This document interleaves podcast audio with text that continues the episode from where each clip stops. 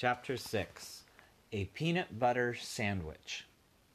"I told you to be careful," scolded Keith, when his parents had gone to dress and Ralph had crawled down his arm into his hand. "It wasn't my fault the door blew shut." Ralph jumped from the hand to the bedspread. Though Keith was a friendly boy, even a generous one, Ralph still did not like the feel of skin against his paws. It must be terrible to go through life without fur, and such a nuisance, having to wear clothes that had to be washed and drip-dried.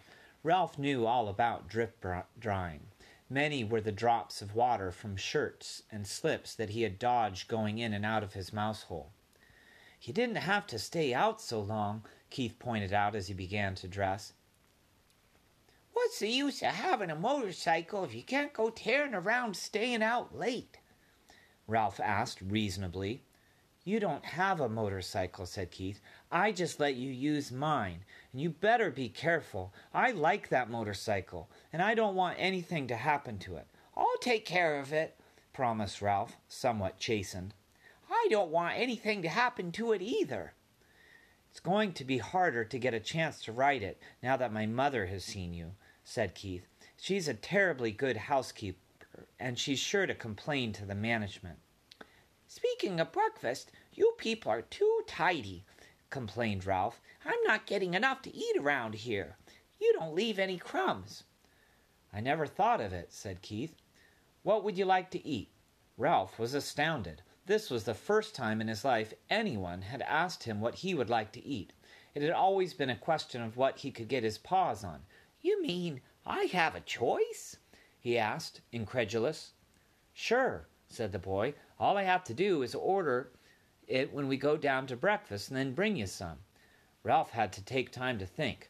After a diet of zwieback and graham crackers provided by little children, bits of candy and an occasional peanut or apple core left by medium-sized children, or a crust of toast and a dab of jam left by an adult who had ordered breakfast sent up from room service, the possibilities of choosing his own meal were almost too much. "I know what I'd like," Ralph said at last, "but I don't know what you call it. Once some people who said they were almost out of money stayed in these rooms. They had 4 children, all of them hungry, and they couldn't afford to go to the dining room, so they got some bread and spread it with something brown out of a jar and put some more bread on top of that. They whispered all the time they were eating because they didn't want the maid or bellboy to know they were having a meal in their room. Afterwards, they all got down on their hands and knees and picked up every single crumb on the carpet so no one would guess they had eaten in their rooms. It was a great disappointment. It smelled so good, like peanuts, only better." The boy laughed. "It was a peanut butter sandwich. Sure, I'll bring you a peanut butter sandwich, or part of one. I'll eat part of it myself. It'll be kind of a funny breakfast, but I won't mind that." "Where will you leave it?" asked Ralph. Keith thought a minute. "Where do you live?" he asked. "In the knot hole under the window." "No kidding," Keith laughed. "That's the hole I poked my finger in last night." "I'll say you did," said Ralph. "Scared me out of a year's growth. Nobody has ever guessed it's a mouse hole because it's a knot hole instead of a chewed hole." "I tell you what," said Keith, "I'll bring up part of a peanut butter sandwich and poke it through the knot hole. Just like room service." Ralph could not have been more pleased with the suggestion. What about the motorcycle?" he asked. "Where are you going to leave that?" "In my suitcase, I guess." "Aw, come on," pleaded Ralph. "Have a heart. Leave it someplace where I can get it while you're out during the day. You're supposed to be in your mouse hole, asleep, not riding around in the daylight where people can see you." "Well, gee whiz, can a fellow even look at it?" asked Ralph. "I bet you like to look at big motorcycles yourself." "Yes, I do," admitted the boy.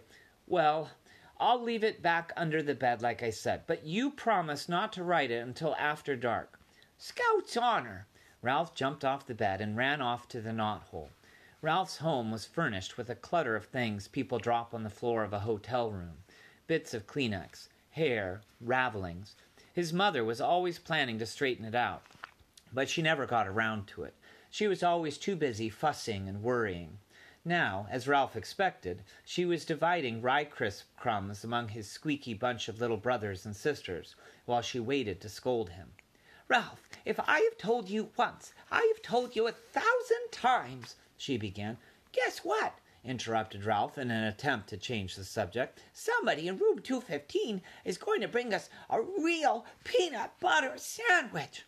"Ralph," cried his frightened mother, "you haven't been associating with people."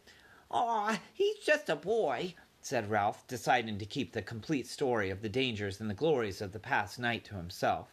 "He wouldn't hurt us. He likes mice." "But he's a person," said his mother. "That doesn't mean he has to be bad," said Ralph. "Just like Pop used to say, people shouldn't say all mice are timid just because some mice are, or that all mice play when the cat's away just because some do." "Just the same, Ralph," said his mother, "I do wish you'd be more careful whom you associate with.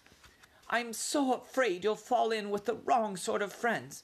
"I'm growing up," said Ralph. "I'm getting too old to hang around a mouse nest all the time. I want to go out and see the world. I want to go down to the ground floor and see the kitchen and the dining room and the storeroom and the garbage cans out back."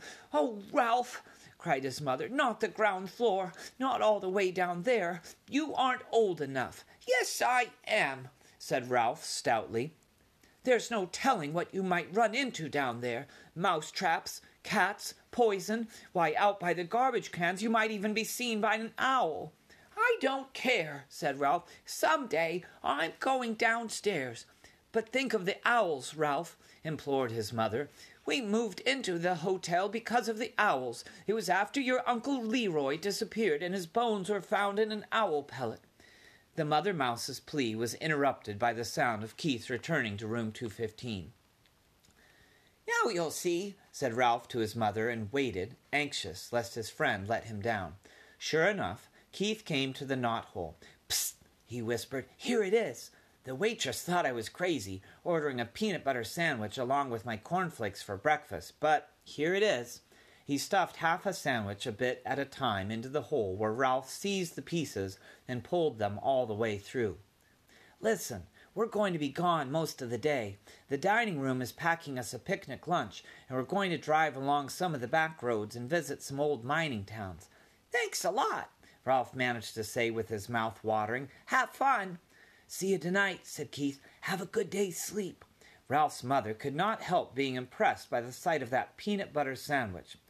"Just like room service," she marveled. "Why, it's a peanut butter and jelly sandwich, and it even has butter in it. I told you he would bring it," Ralph could not help boasting, even though his mouth was full. After sharing his feast with his squeaky little brothers and sisters, all of whom had trouble with peanut butter sticking to their teeth, Ralph curled up on a heap of shredded Kleenex and took a good, long nap. When he awoke, refreshed, his first thought was of the motorcycle. He wondered if Keith really had remembered to leave it under the bed. He yawned and stretched and left by way of the knothole.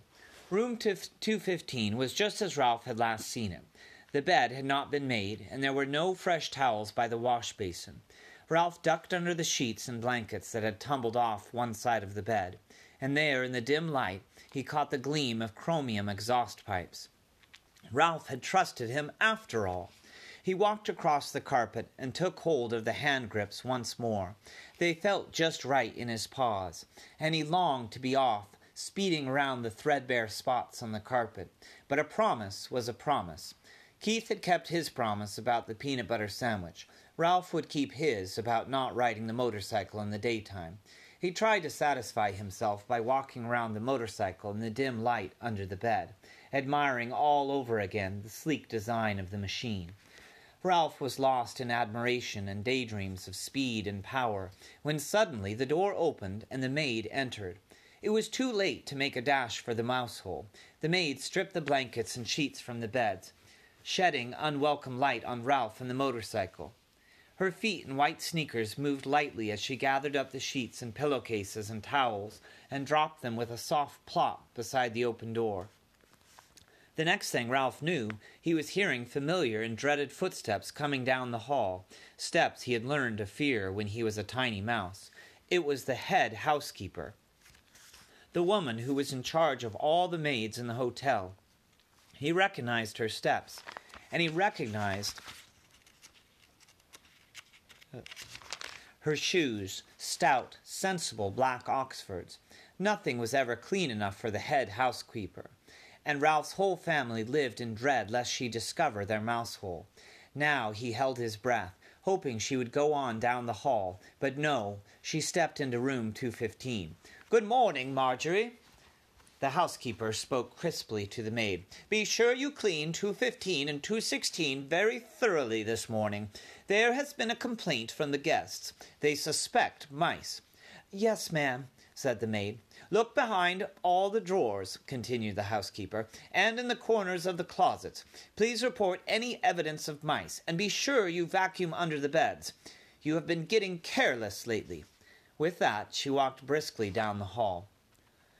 "Old grouch," muttered the maid, as she reached into the hall for something that produced a sound that struck terror into Ralph's heart. It was the clang of vacuum cleaner attachments banging together.